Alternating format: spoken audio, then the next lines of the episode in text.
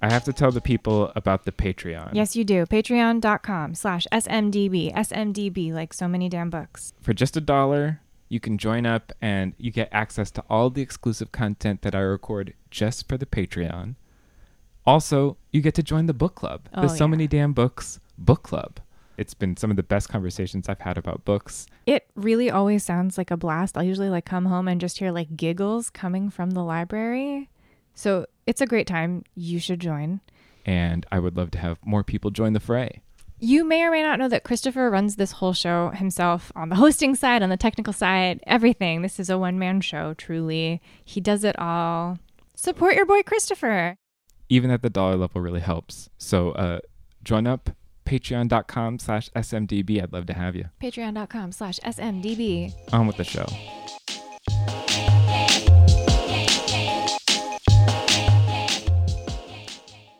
I'm sure now I'll see your, you everywhere. I do end up seeing people after they come onto the show. It's like, oh right, you were already in the connection of the boko tree, right? Is that what Vonnegut calls it? Uh, I don't know. right? Slaughterhouse Five? No, Cat's Cradle, where he's talking about the Bokonon. Oh yeah, yeah, yeah, the yeah, yeah, yeah. Bokonon? Wow. Okay, sorry. You really took me back to skipping reading that book in 10th grade.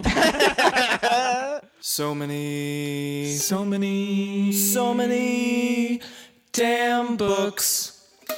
Welcome, welcome, one and all, to so many damn books. I am Christopher, I'm Drew.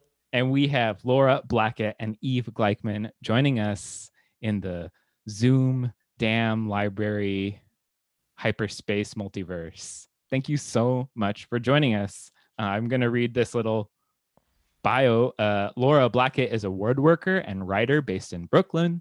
Eve Gleichman's short stories have appeared in the Kenyon Review, the Harvard Review, Bomb Daily, and elsewhere. Eve is a graduate of Brooklyn College's MFA fiction program and also lives in Brooklyn.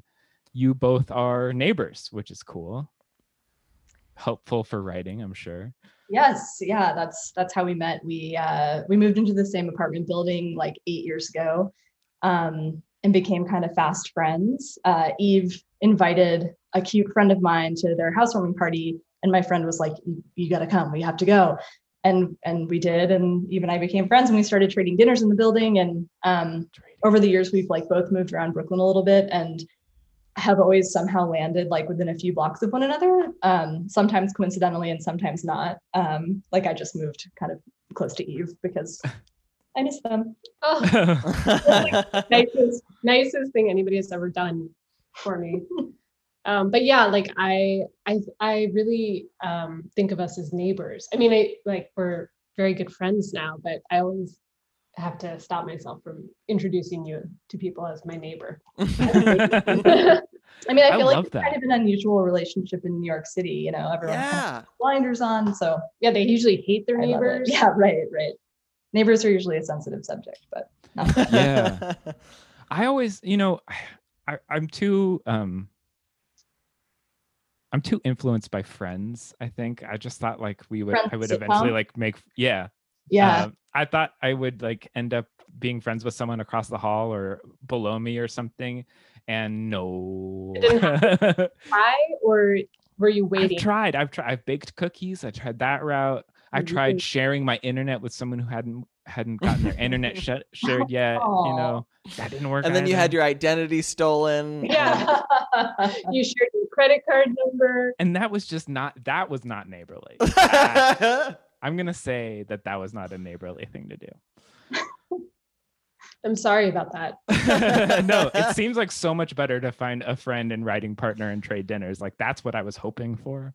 Um, and it's so cool that it has happened. Like if it didn't happen for me, I'm glad it happened for you. too. Oh, Thank you. that's the spirit. i hope you at least got a giant apartment for almost no money out of the deal uh okay what do what how do we do this show we've been now you uh, tell us what the the glowing oh, the cocktail glowing- vessel in front of us is. The Ark of the Covenant.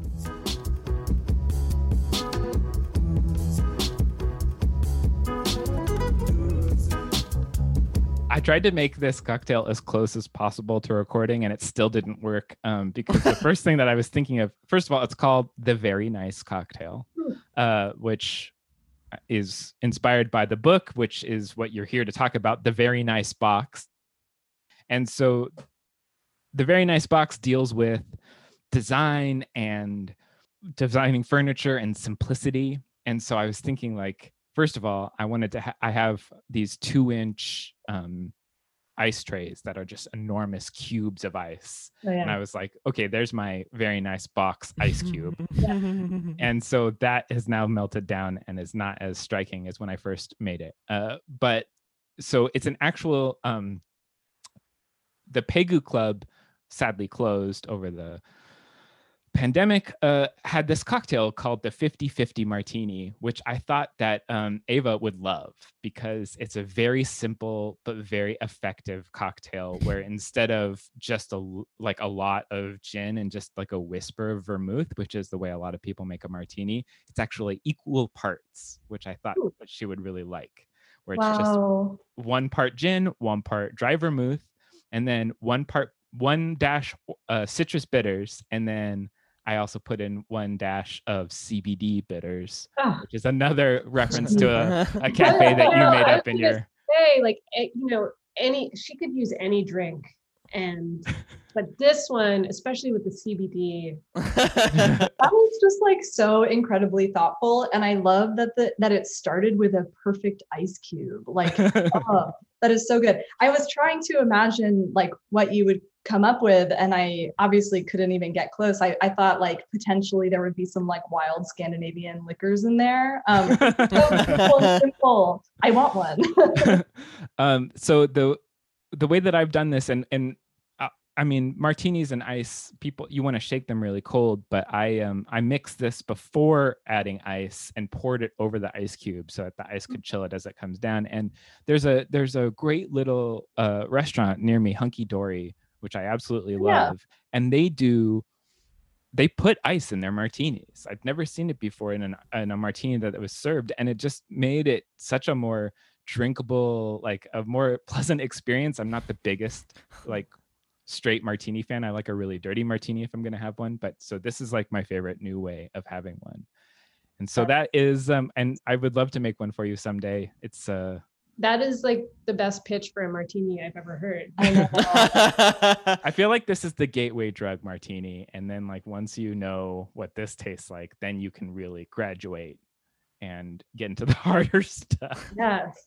I feel like you know this is really good because I had one too many martinis last night, and this is really appetizing to me even after that. Wow. So oh yeah.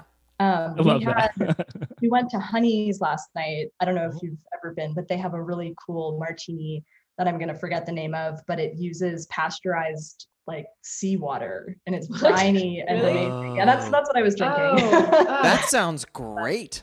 it was really good. Yeah. And I've heard really good things about Hunky Dory, but I've I've never been. Um, Oh, you, you gotta So, go. Yeah, it's a, oh. it's really cool. And also, you know, it's funny that you mentioned seawater. This gin is um has sea kelp in it. Um, cool. it's this. California gin that I'm far too obsessed with. I keep buying bottles of it. Uh, Gray Whale, incredible. I was so inspired by your book to make a fun and um, designy cocktail. I also wanted it to be clear. I just thought that like a clear cocktail is something Ava would appreciate. Wow. Really. I'm Thank so, so impressed and touched. Yeah, I, I feel like surprisingly moved by this. Yeah, I'm fulfilled. Like my day could end now. well, we've got a lot more show left. Um, the next thing that we talk about is is uh, you know capitalism in its in its truest form. Buying things. yeah, buying books and other things.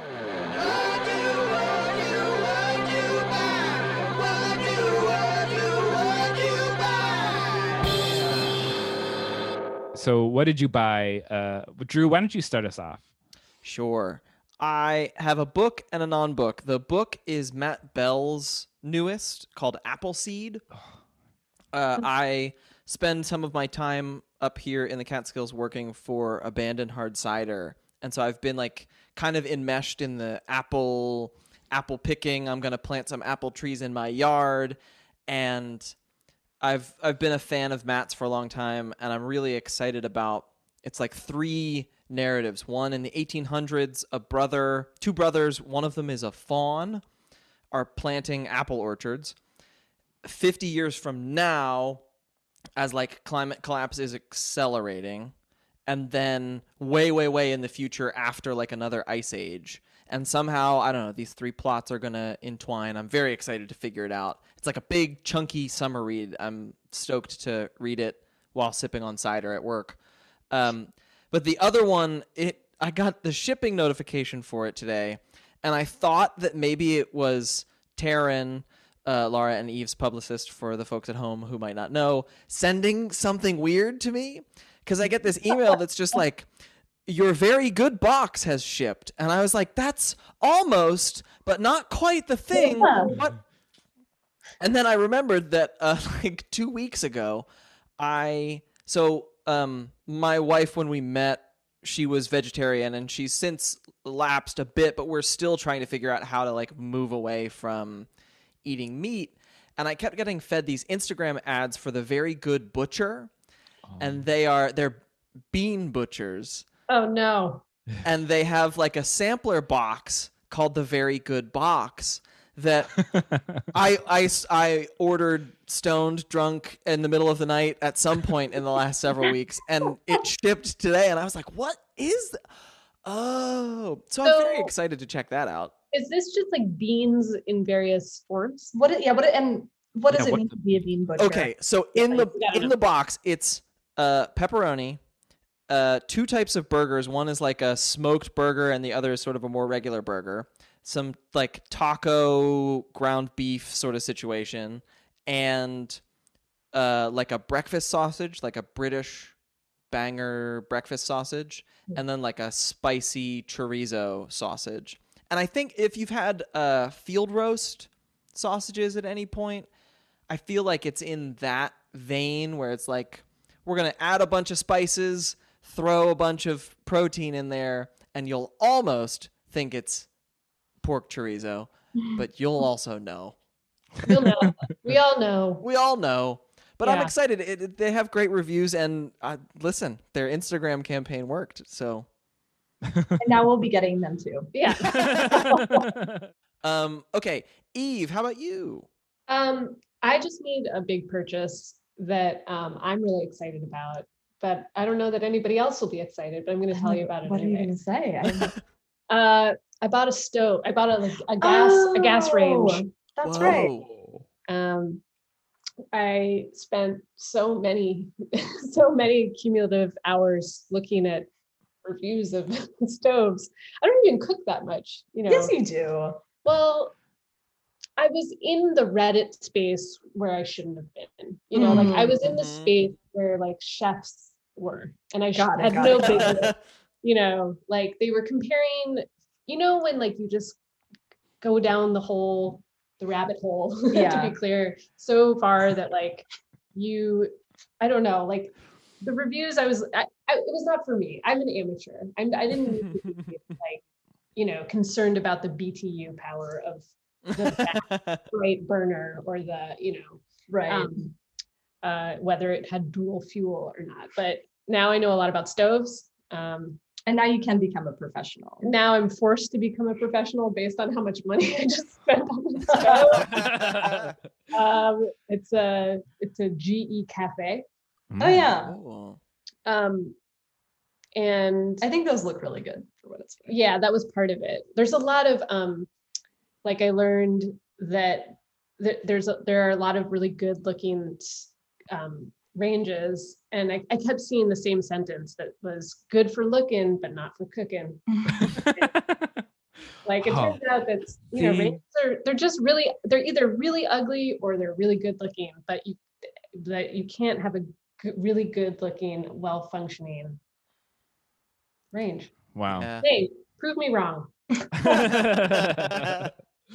so um, that's that's purchase one, and then I and then I I um, there, a b- debut published the same day as ours by Emily Austin called um, "Everyone in This Room Will Someday Be Dead," Mm. um, and that's that's a book that I'm really looking forward to about um, a queer woman who is kind of a mess and accidentally um, accepts a job as a receptionist at a Catholic church Hmm. and I am excited. Yeah, read that one too. Yeah. Cool. Um, Yeah, is it, Laura. Is it my yeah, turn? yeah. um, well, okay, so I guess like a non-book buy, the first thing that's coming to mind is uh, I bought a bolo tie recently. Oh, Uh, cool. Yeah, you haven't seen it yet. No, But our next event, I think I'll be wearing it. But thank I you was, for the warning. Yeah. I'm also going to be a completely different person at the event, and you should just prepare yourself. Yeah. Um, I was out on this. I was out on Long Island, and I went to a really wild antique store, like kind of junk store. Everything was piled really high. It was really overwhelming. And I was looking for a chair, and I was there with my girlfriend, who knew that I was on the lookout for a bolo tie, and she just like set foot inside, saw it the first thing, and it was like kind of criminally cheap. I think it's real sterling silver and like an onyx, and it was like forty bucks. Mm. Um, so Wow. I'm really excited. I'll wear it when I see you and have that drink. Perfect. And uh, as far as books go, I think I'm really late to the game on this one, but I just picked up Uncanny Valley, um, a memoir by Anna Wiener, and um, yeah, it's been recommended to me for for a long time because I work in the tech industry, and then it's been recommended, especially since I've been talking about this our book with people. Um, but yeah, so it's it's a it's a memoir about her experience working in the tech industry, having left publishing, and the kind of um, wildness of that landscape. Awesome. Cool. All right, Christopher, bring us home. Oh, right. Yeah, it's my turn. Uh, y'all inspired me to share a thing that I was, I did so much comparison shopping similarly. I was comparison shopping for too long and ended up, I, I wanted to buy a, like a synthesizer or like a beat maker. And so I, uh, I find, and I've played with them before, but I've never actually just sat down and bought a new box. And so I bought this, it's called the Korg Volca Sample 2. I guess that's the second version of it. And it's this little box that's like about that big, uh, but it's got a lot of power. And the first time that I was sitting down to use it, I was like, oh, I'm going to sit down for maybe like just gonna figure this out. And then look up and it's three and a half hours have passed. and I was just like, oh, apparently this is just a, a hole where you throw all your time. Yeah. Um, I love that feeling though. oh, While it was you were, amazing. While you Yeah. were doing that, I was on Reddit. okay, I, I I was on Reddit too before I got this, like people fighting over whether or not those are actually good. Um, and so it's really really fun. Uh, I I'm meaning to use them as transition new transition music for this show. So maybe I will debut one of the new beats Ooh, as we yeah. move into the next thing. Uh, the other thing I'm going to mention a book that I got. I'm I'm really excited about this. It's um, it's I think it's a YA book. It's called Hanging Out with Cece by Francine Pascal. It's a few. It's pretty old, and it's about um, this 13 year old who's like, I could never imagine what it was like for my mom to be a kid, and then she bops her head, and instead of it being like a Freaky Friday thing, she time travels to the same year that her mom was 13, and they become friends. Oh, And so uh, I'm very, very, and I love, I love like 13 going on 30 and big, and like I, I love the sort of genre of being younger or being older suddenly. Um, Yeah. And it, this is this was in one of those threads where people were talking about like, why didn't this get made into a movie? Like this is so much more fun than like a Freaky Friday sort of experience. Um, and so yeah, I'm really excited to check it out. So That that's sounds awesome. yeah, Yeah. it sounds really really nice.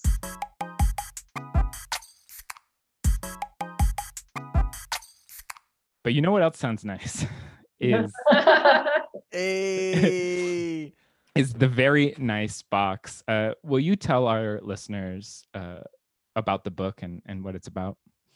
So, The Very Nice Box is a kind of suspenseful take on an opposites attract rom com about a queer woman and a tech bro. Um, it's uh it, it features a very buttoned up walled off um serious brilliant engineer ava and uh and matt putnam who is um sort of total opposite of that golden boy charismatic gregarious um uh magnetic guy magnetic bro let's just say it um, and together they work at this sort of um, I don't know, like IKEA meets a tech company in Brooklyn. Um, and she is very resistant to Matt Putnam, who's her new boss. And he manages to sort of wriggle his way into her life um, for better or for worse. No spoilers. yeah, that I that's that's a fantastic summary and it was so surprising and winning and it made me wonder writing together what your reading partnership was like before you even started writing like did you share books with each other did you talk books you know what what was it like before you started writing if there was a before time or did you meet and start working together immediately No, that's a really good question. There was definitely a before time. There was a very long before time. Um, and we never had sort of like a book club. I don't think that we really would trade, but I do remember that we traded some of our creative writing with each other a really long time ago. Like Which too early. I now, which I now cringe. I, I, it was, I'm not even going to talk about it. Um, And, you know, like as you were asking that question, I was like kind of thinking about what are the things that we were sharing back and forth. And it was very much like screenshots of subway ads that were like really good or really bad or kind of both at the same time. I think it was like texts from infuriating texts from my landlord or love letters. Like it was a lot of like observational humor and like curiosity about peop the people in our lives and yeah and like it would go from like uh, it would go from these really tiny observations like like you know sending a photo of the inside of our refrigerator and being like why did my roommate organize the eggs in this particular way? Like it would be like a row of eggs and then next to the eggs would be like a bowl with an egg in it why what is happening here yeah and i think in general like the question there was always a question mark at the end of whatever we were you know it wasn't like we were trash talking people Right. it was just like who do you have to be right. to make this choice and it applied to like aesthetic choices design choices um you know copywriting for subway ads Mhm. strange behaviors from landlords, colleagues, friends. um, but in general, they sort of all fell into the category of small crimes. Like, Hmm. um, can you think of an example? yeah or like i guess broadly it's like a moment when someone is so focused on their own self-interest that they like stumble past a social boundary that's not even that important but that really and and individually like don't even make for good stories but when you start to see that pattern in people it like starts to feel really loud. So an example i guess um an example of this would be like uh if you left something out on the street for free and your neighbor took it and then sold it at a yard sale. Like that's not right. That's a small crime. yeah that's a small crime. Or like you're invited to a dinner and the host asks you to buy the fish that's going to be featured at the dinner. like the main protein as they Yeah. know, you know Like, what? know. No, that's, That's- a small crime. yeah yeah Um, and I think, like you've said, it, it was less like it was less about complaining about the people around us and more just like really being really curious about why they were the way they were, what this behavior was like getting them, and and how it was helping them kind of glide through, um, glide through life. And Um, this is like a long way of answering your question, which is that like we were reading each other's content. Yes. like They're like- constantly, yeah. Like we were, we were, and and it was all the the common denominator was like, can you believe this? Mhm. And like, how can we find out more about Mm-hmm. this mystery? And I think those those small crimes um, were the basis for the character of Matt Putnam. You know, like we Mm. that's kind of like they, they they created this sort of fertile environment from from Yeah. which Matt Putnam grew. yeah, it was like we sort of collected all of these like feelings and anecdotes and stories and like just tossed them into the character and figured out how to like tweak it and make it work along the way. So Uh, what what happened in there that caused that like flipped that switch where the two of you said, "Oh, we're going to write a thing." To, like it's going from just sharing these anecdotes and building up that swamp from which Matt came into the world. Like, where was the moment where you realized, oh, I think we're creating something? Well, I was writing short stories and I I always felt really loyal to the short story. I always felt like I could never write a novel that like I just didn't have the attention span for a novel, that I I didn't have the endurance for a novel. And I think I just thought that I would actually really like to write a novel. Oh, also, the image I had of a novelist was sort of like there was a lot of suffering involved. Like I think writers can be scared away from writing writing novels because it's like, oh, the absolute misery of cranking out like suffering and feeling bad for yourself and drinking scotch and That's what I was talking about in therapy today. Yeah. right. and I just I was really determined to not have a bad experience. Like I didn't want to be miserable. and um and I just kind of knew we had collaborated on other things before that had nothing to do with writing, like building stuff or cooking. And I just, I just had this gut feeling, having seen Laura's writing from those first months of our friendship, which we're not going to discuss Yeah. on the podcast today. I like college poetry. I just had like, yeah, I just had a feeling that like we could we could create something really fun and and collaborative and and like have a have a good time doing it and not be like strapped to the what it, you know strapped Strapped to what? yeah, I don't know what's the expression strapped to the desk strapped to the Um, beast or something.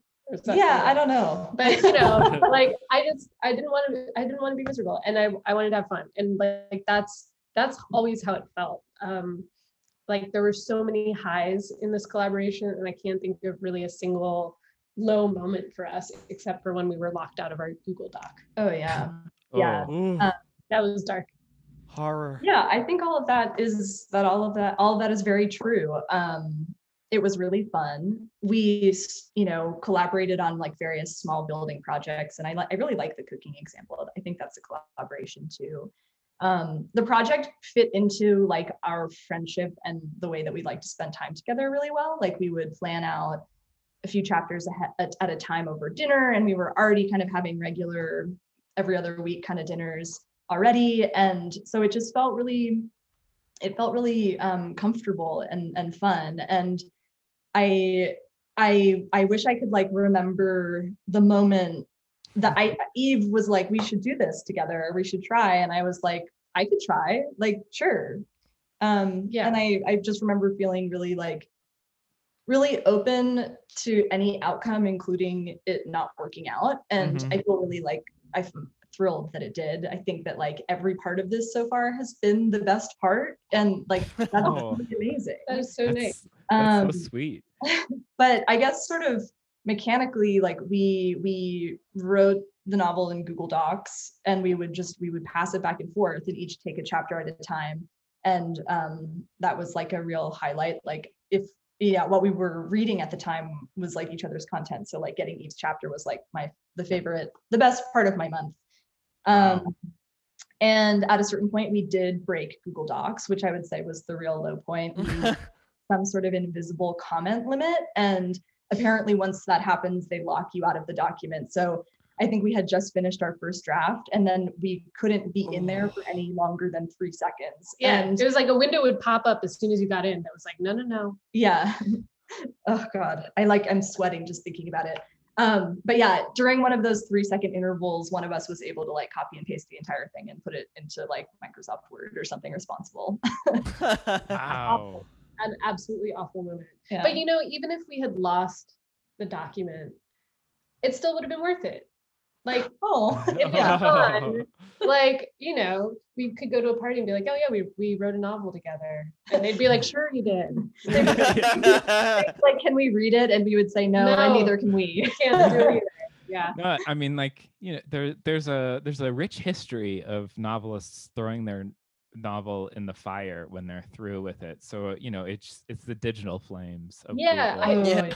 There's also like um um I remember reading, listening to, I can't remember what, but Murakami like wrote a, a novel and then put it in the mail, like wrote, hand wrote a novel and then dropped it in the mail for like a contest. And he won the contest, but like he just put it in the mail. Like it could that, crazy. that could have been it.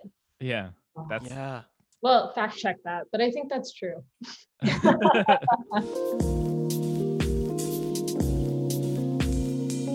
you you created such a world because it's Brooklyn, but it's it's these sideways sideways details that I really appreciated.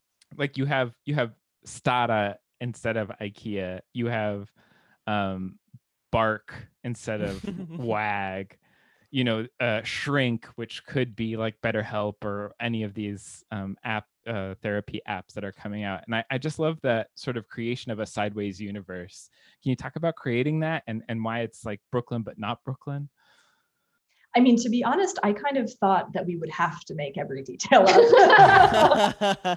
but I'm sure Eve has a The- much better answer The to that thread question. of lawsuits was like hanging right over us. Yeah. No, I I think like we were just in such a generative space.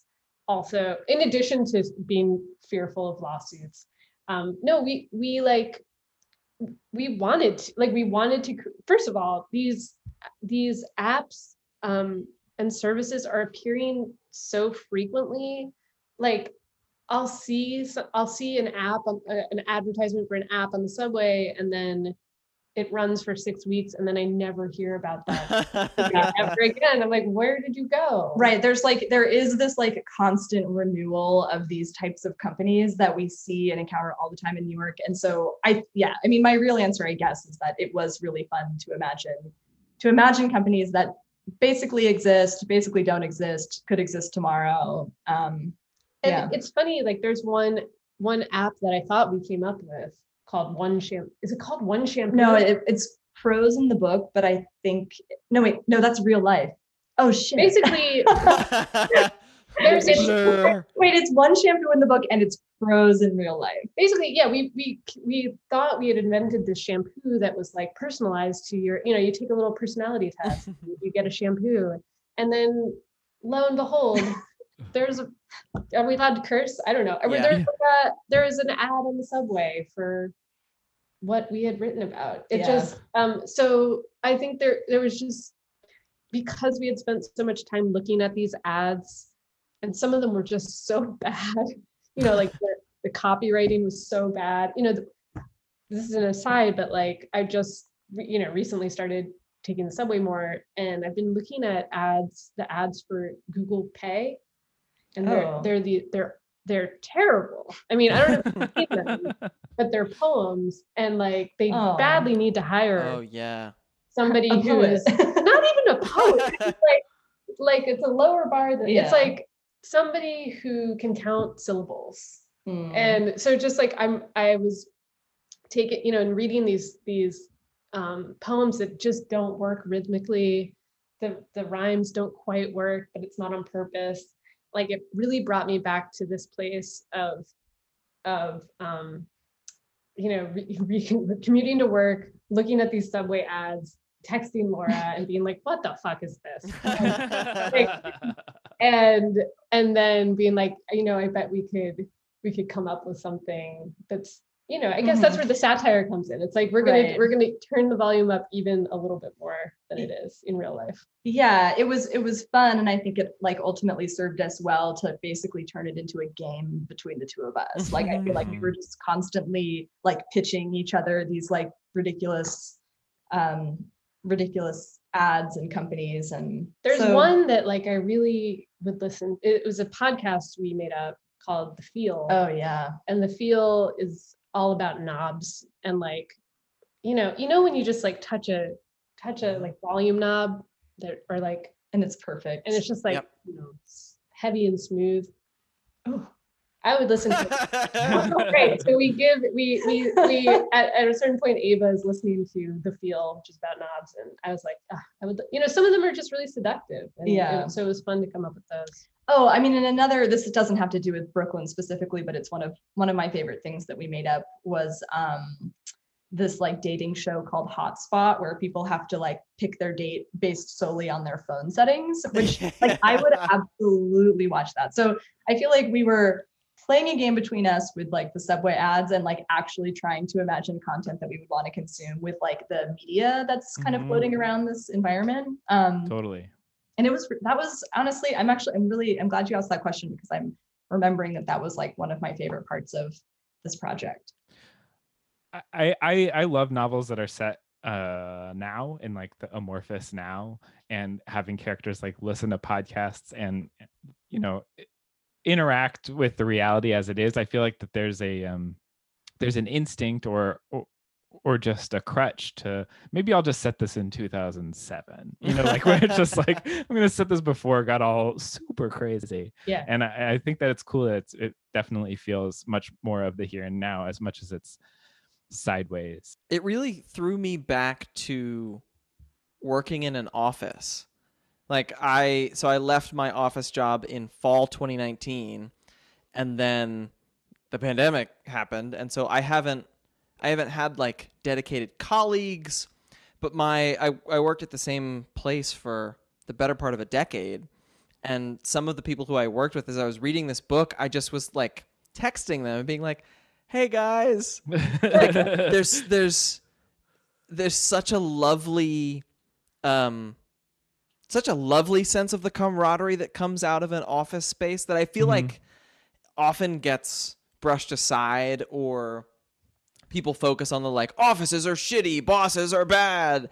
And this book I feel like and even hearing you two talk as friends, I'm like, "Oh right.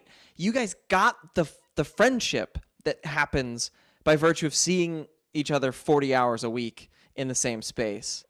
I I think we wanted um hmm, we wanted there to be a lot of warmth in the novel everywhere. So like even without without giving anything away, like even even the worst characters, I think we we like provided a little padding.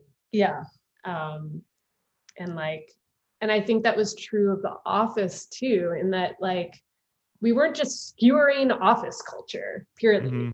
like there's something really um fun and seductive and like comfortable about these offices that we're writing about. Like Yeah. you do kind of want to be there. You do want to drink that wellness water that's like used with fruits and like yeah. I mean it's like nicer than any hotel you could afford to stay in and there's Mhm. like real luxury there. Um and so yeah i think it was important to make stata a really a- appealing environment but also with a kind of an edge especially for ava um, or kind of maybe a more sinister side um but yeah i mean it was also fun to imagine or to sort of like give ava some like misconceptions about her coworkers like Mhm. um and and just i'm i mean it's been a long time since i like any of us have been in an office and um i'm just kind of reminded of like that coworker you just see from a distance for five years that you don't really know anything about that you kind of without trying have a your own sort of story for and you could be way off or you could be right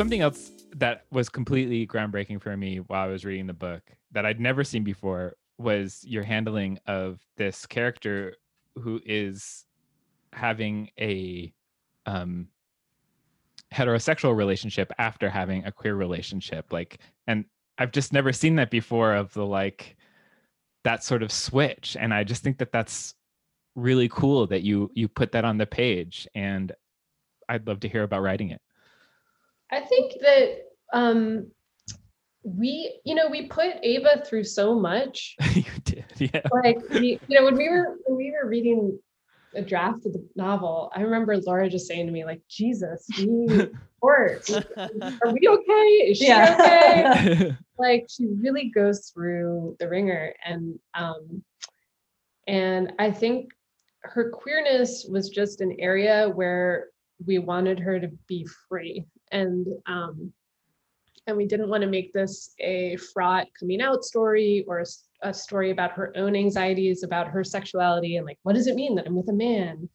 Um because those are just sort of ambient i think all i i just we didn't want it to to be bogging her down too much because she's bogged down in all these other ways. It was like there wasn't enough room for that. Right right and we didn't want other people you know other characters or the yeah or the book itself to really be putting her under a microscope and some like really nice feedback that we heard that I really love is that like her, I mean, her, this is just all a way of saying that like her being with Matt doesn't invalidate her queerness or her past relationships. And, um, and I just, I felt, I feel like that was like a gift that we gave her and it was, it was really, it was nice. It was nice to do. Yeah. I, I worried that, um, that readers would be like, so wait, is she gay or what? And you know, so, you know, some are, I feel like I've been, I've, I've, I've been having a lot of fun reading like some of the Goodreads comments and like find seeing all of the different ways that people try to like label Ava's sexuality and the, you know there's there are so many different ways you could say it and all of them exist on in the Goodreads comments so Yeah. Ugh. But I think more off more you know for every one person who's like so what's up what's the deal? Like is, is she a lesbian or not? Right. Um there are like 10 people who are like you know I really identified with her sexuality. Yeah. I guess I am you know my queerness is more complex than I gave it credit for. I, I just I think she represents um more people than we even thought she would. Yeah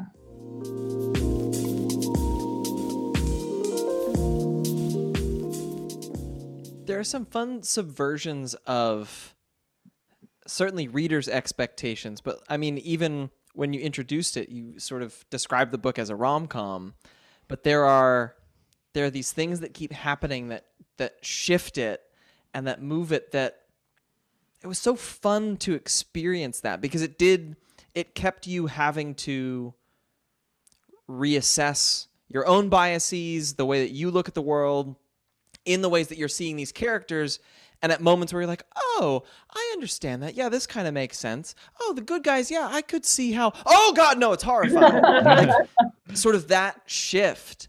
Mhm. and was that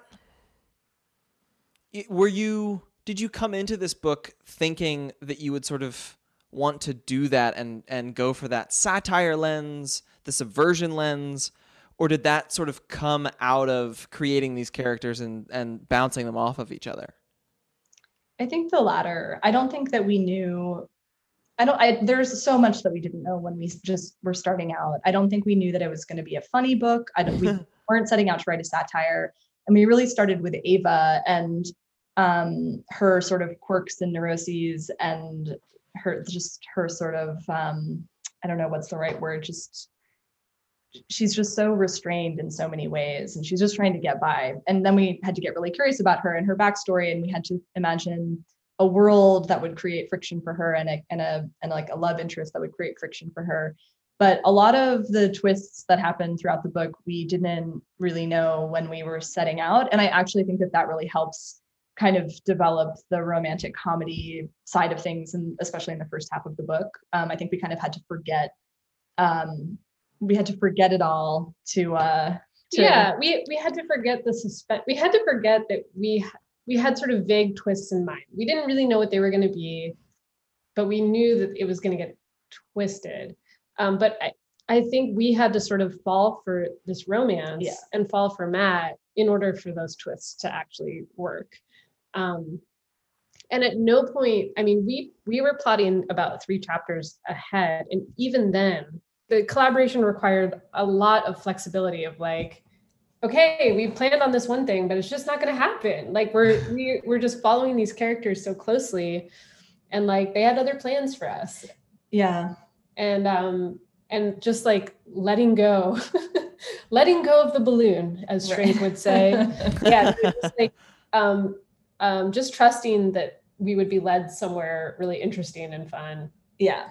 Um so yeah like we hadn't we didn't we it we didn't plan to write like a gotcha like, like, oh you thought this character was good gotcha like he's Mhm. bad um because i just think that's rude to your reader to do that and like right I want I want readers to be, you know, George Saunders talks about like having keeping readers in your basket. And like yeah I Oh. think that's like, yeah, be in the basket. We, you know, we were surprised we weren't trying to pull a fast one. yeah Um, even though that's probably kind of how it reads a little bit, but you know, we were along for the ride too. Um, That's so cool. That's so cool. That I mean, it's it's like reading and writing together because you got to like read what the other person was writing and then be like, I know what should happen next, which is like, I love that. You brought us this novel, um, with Teeth by Kristen Arnett. And and I'm curious how that read to you, like knowing your process together, what reading Kristen's novel is like because it's like a very it's it's much more wild in some ways like there it, it's so the structure is very you know I, I don't know if i could plot out the the plot points or like the central tensions the way that I might be able to with yours. And I'm I'm curious how what what made you bring this book to us and and what was it like reading it for you too? Well, we tried not to discuss it beforehand, so I oh. can't wait for this. um, but I remember finishing the book at about 4 p.m. on a weekday and then just having to take the rest of the day off work. so like affected by it. Um like I was like, damn, this yeah. is a sad book.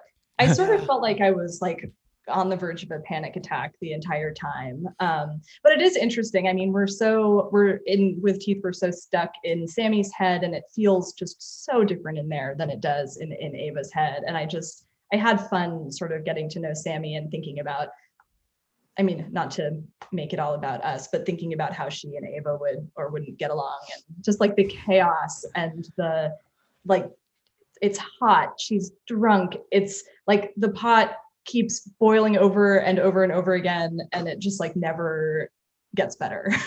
Yeah, she's really different from Ava. Yeah.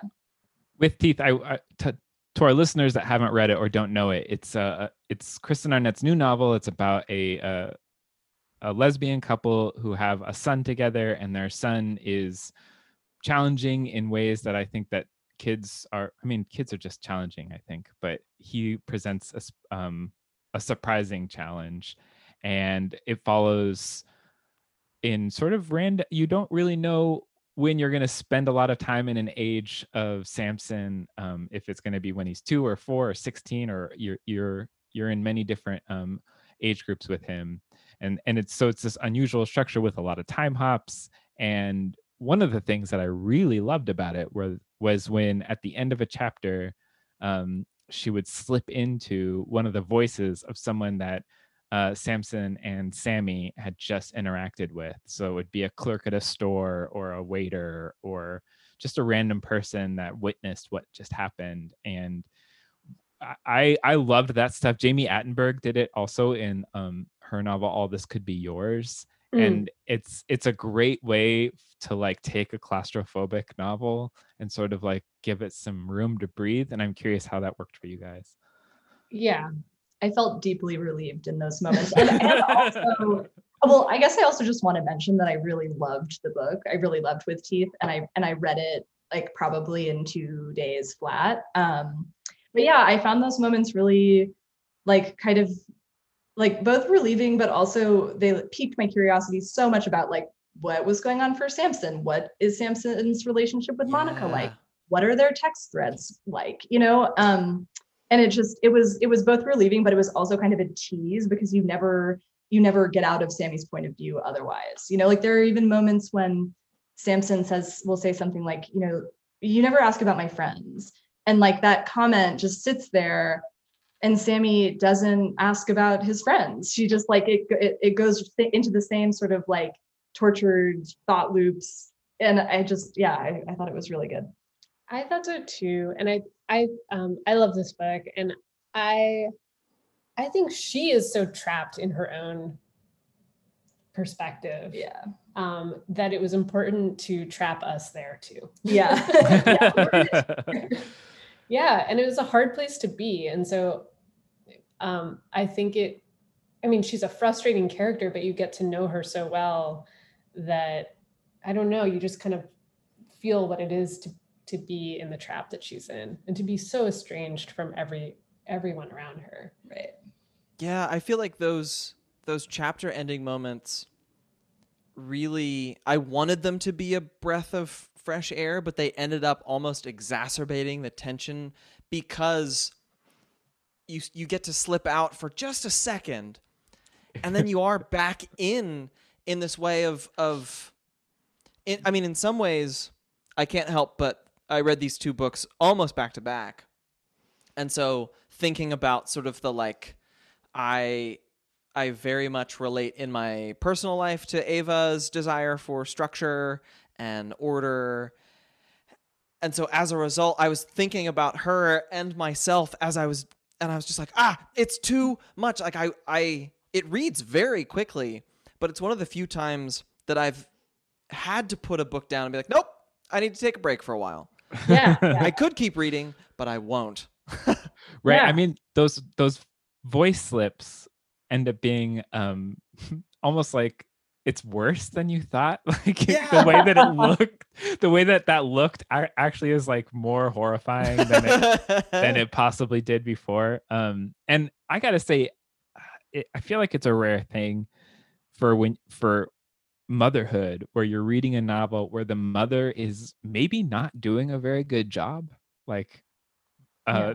there's that sequence where she's driving the uh the the swim team and gets a, a sex pick and she's like focused on it and i'm just like you're gonna cry i'm like as you're reading like i very rarely want to yell at a book but it's just like you're gonna crash the car like Yeah. yeah yeah her, her i mean sammy's sammy's motherhood is so is so bleak and like she's i mean she's she's chaotic she's messy and she is doing these things that are really um really reckless. And like i think that's part of the feeling that i had throughout where i was like i was like sweating i was laughing i was crying. Um, and i kept sort of waiting for her to like really cross the line right? Like i she was she was going to crash the van. She was going to actually steal that kid at the end. She was going to you know actually kill monica you know whatever. And her neighbor was going to kill her. her yeah right? and like and we just never and i feel like i wanted that to happen because i wanted her to like actually have to change. Mhm. and yeah. it just kept, she just kept pushing through it. And then it kind of occurred to me that maybe her like rock bottom and the the the, the actual pot boiling over was just the bite. And we we are seeing be, beneath rock bottom Mm. I thought rock bottom was at the very end when she is on painkillers and Yeah. drunk and finally says what she needs to say. And it's just like awful. Yeah. It's just so awful. I just thought for sure that I was reading a character, especially with these time jumps. I thought for sure I'd get a time jump and she'd be in AA. I just rarely think about that for a character. I don't think like, oh, this character is headed for AA for sure. I But this novel made me so- think that. Yeah, and I think that like I think it the alcohol is like such a major part of the book, and I haven't really heard it talked about by other people discussing the book. But I'm like worried about her, the, Yeah. the character of Yeah. Sammy. Like I, you know, she is touching people you know, without their consent at a bar, and she's driving. You know, her Samson has to drive her home. She gets wasted at like a, you know, I, I, and then the ending. She's, but you know, um, she's just not to psychoanalyze this character, but like she has been estranged from her bigoted family, her bigoted parents, um, and she she's just so so like the start of her life is loneliness. And then she like cannot actually make a connection with anybody. And the only way that she can get close is with alcohol it seems like. Mm. um, with monica with samson. I think she's tipsy when she tries to get close to the neighbor. Right right. she tries to get close to um, women at this gay bar but it all alcohol is involved in all of these interactions and without it Mhm. i think she's just totally alone Yeah. And I feel like, you know, speaking of kind of being stuck with her, it's like when she had her first drink, I always wanted that first drink too with her. It's like, it's so hot, have a cold beer. And then, and then, but then stop, you know, and she just, she just Yeah. doesn't stop.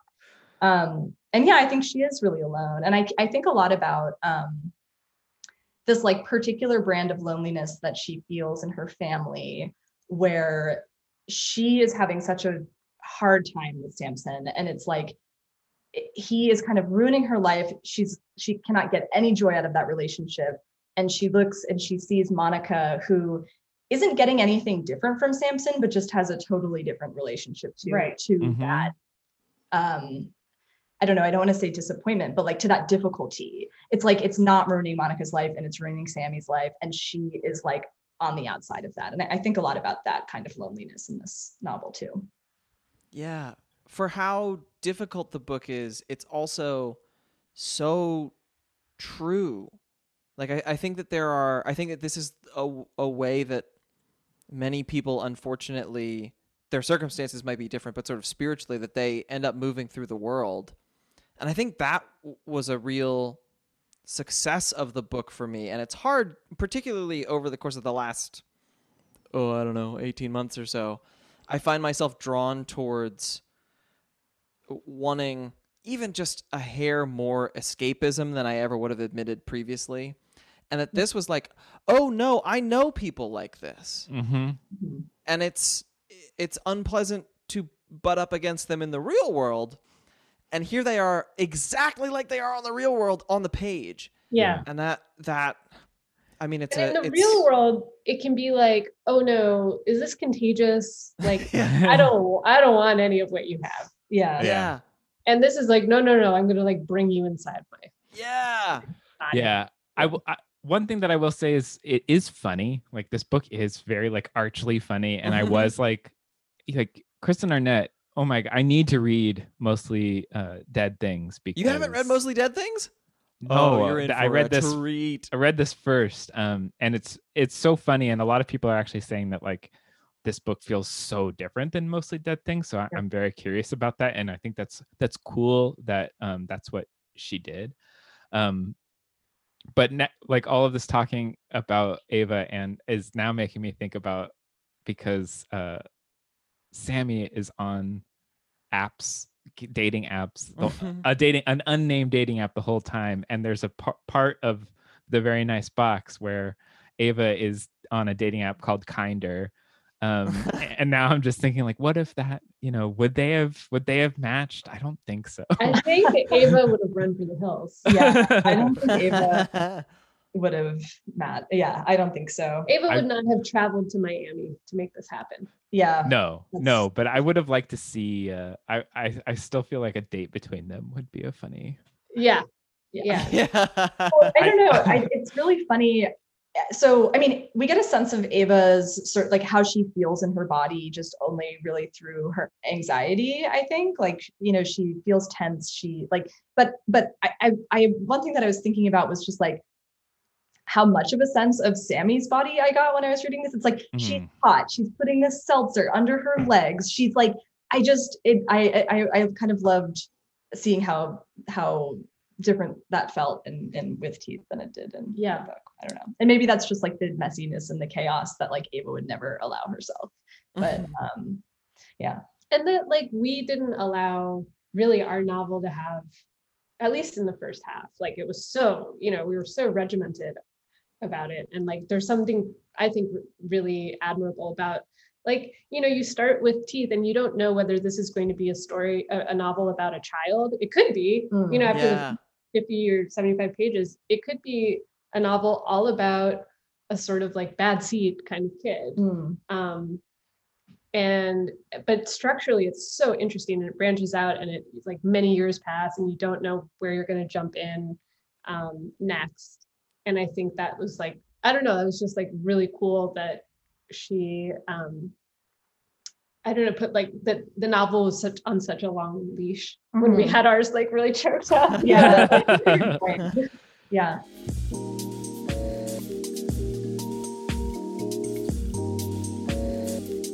but I want to before we, you know, run out of time. I want to talk about recommendations with you and and hear some more things that now that you recommended with teeth to us, like what else um, is exciting to you in the world.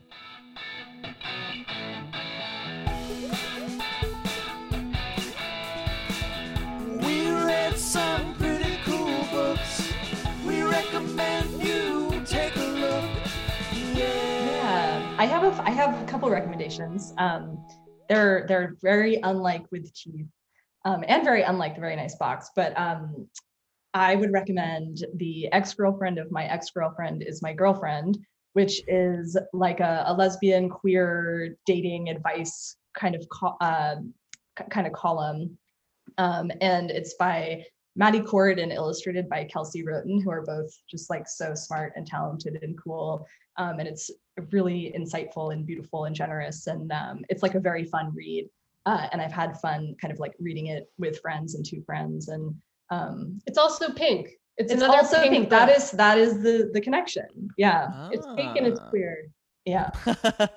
Um, and then also my my my TV recommendation is um, How to with John Wilson, which is this really like funny, trippy docu series about all of the really like tiny and surreal things that you see and experience living in New York City. Like scaffolding. Yeah, like go like it's definitely not good for just like a passive background watch. You really have to look at it. Um, but go commit like 30 minutes of your day to the episode about scaffolding and um and you know you won't be sorry. Mm. cool. Yeah, that sounds great. Um, I one of my favorite novels of this year. I I think it published this year. I have a job. This is an aside that probably you don't want to include, but I'm a book scout, so I read books before they're published. So sometimes when I think something came out this year, maybe it was last year. I don't know. Um, the book is my recommendation for a book is uh, Milk Fed by Melissa Broder Yeah. um, which I just thought was riveting and so um, so beautifully written. Kind of like it's a, it's about um, a woman who's struggling with an eating disorder um, who kind of falls in love with um, a woman who uh, works at the frozen yogurt uh, store next to where she works. Um, and it's sort of like it's an unlikely romance that is so surprising and funny and strange. Um, and I just I love this. I love this book so much.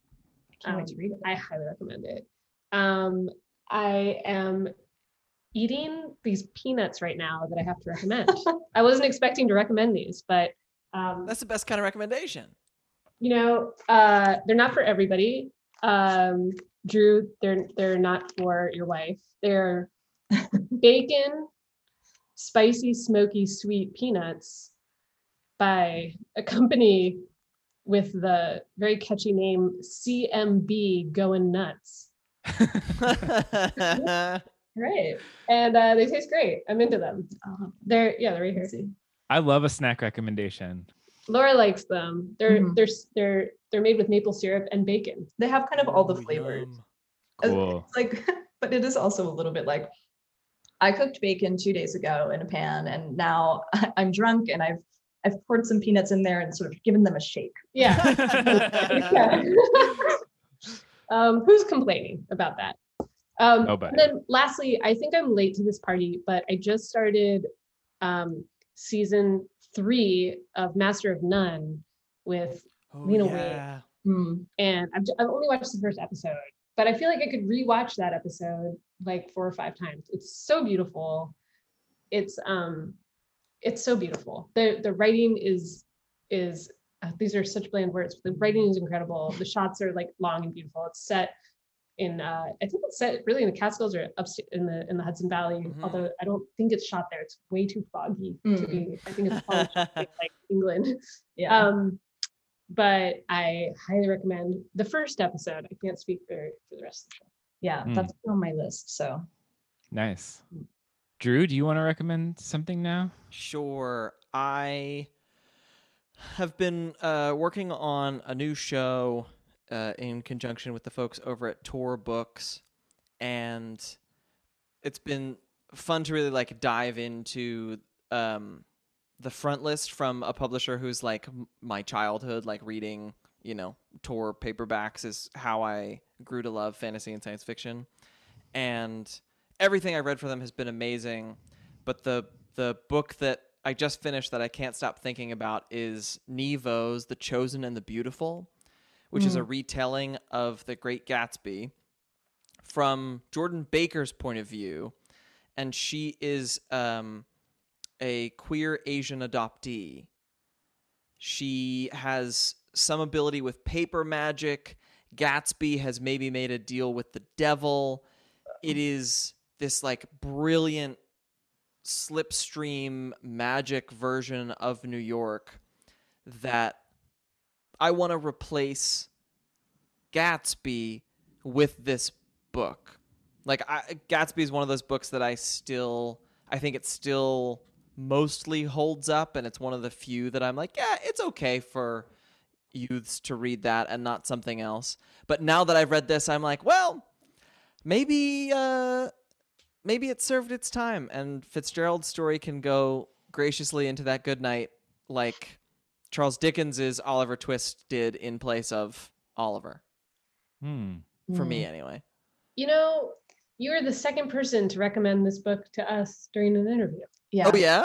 Yes. We'll have to um we'll definitely have to check it out. We also learned that the what it was like the IP for Gatsby is up for is up. So get ready, like Yep. buckle up for all of the adaptations and stuff. Yeah.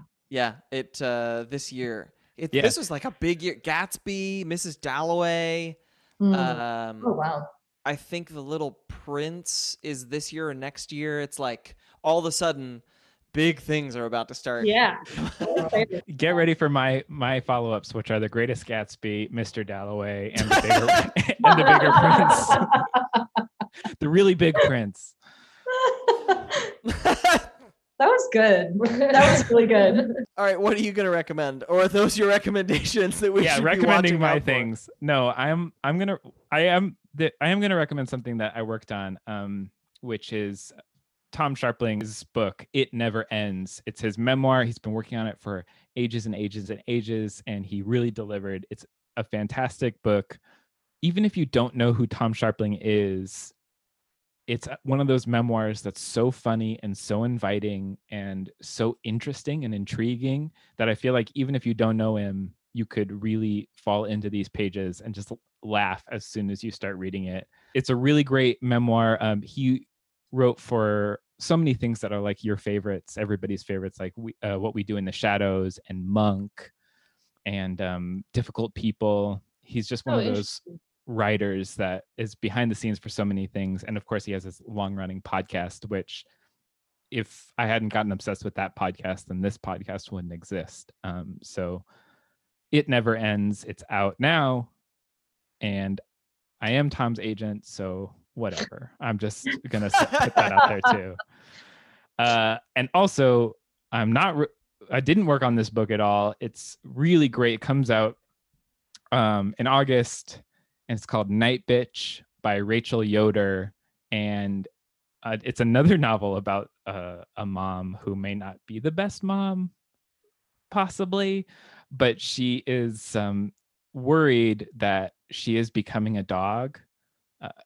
Either like a werewolf like there's po- points in the book at the beginning where she's actually go- googling like signs that you're a werewolf. Haven't that. I mean, um and it's just it's it starts out in a certain space that i wasn't sure that i wanted to be because i read it so close to after with teeth. I was like do i really want to be in another mindset that's like this claustrophobic and someone who's having a hard time? But then it takes this um, this hard right turn about like 40 pages in that was so surprising and exciting that i just like ate up the rest of the book um, and people are excited about it and for good reason because it's really going to knock people's socks off when they read it so definitely pre-order or if this comes out after it's out then buy it because it's it's really great and it's a great cover too it's just like one of those really striking it's just like a yeah. big hunk of meat on a plate. Very memorable. And I can, with good conscience and good heart, recommend The Very Nice Box. It's such Oh. a great novel. Yeah. that It's just so surprising and fun and exciting, and it was such a great joy to read it. So thank you so much for for writing it. Thank you so much. This was really, really this fun. was a blast. Thank you for having us on your show. Thanks for Oh, coming. and the people at home uh, we really appreciate when you go and rate us on itunes. That really helps with al gore's rhythm. And we also really like it when you um you know go to our patreon.com slash smdb and give us money because that also helps keeps the lights on. I'm gonna go do So- that right now. awesome. And I still can't get over the Al Gore joke. it's not mine i wish Uh, it were uh, but still, it, you said it, so it's your fault.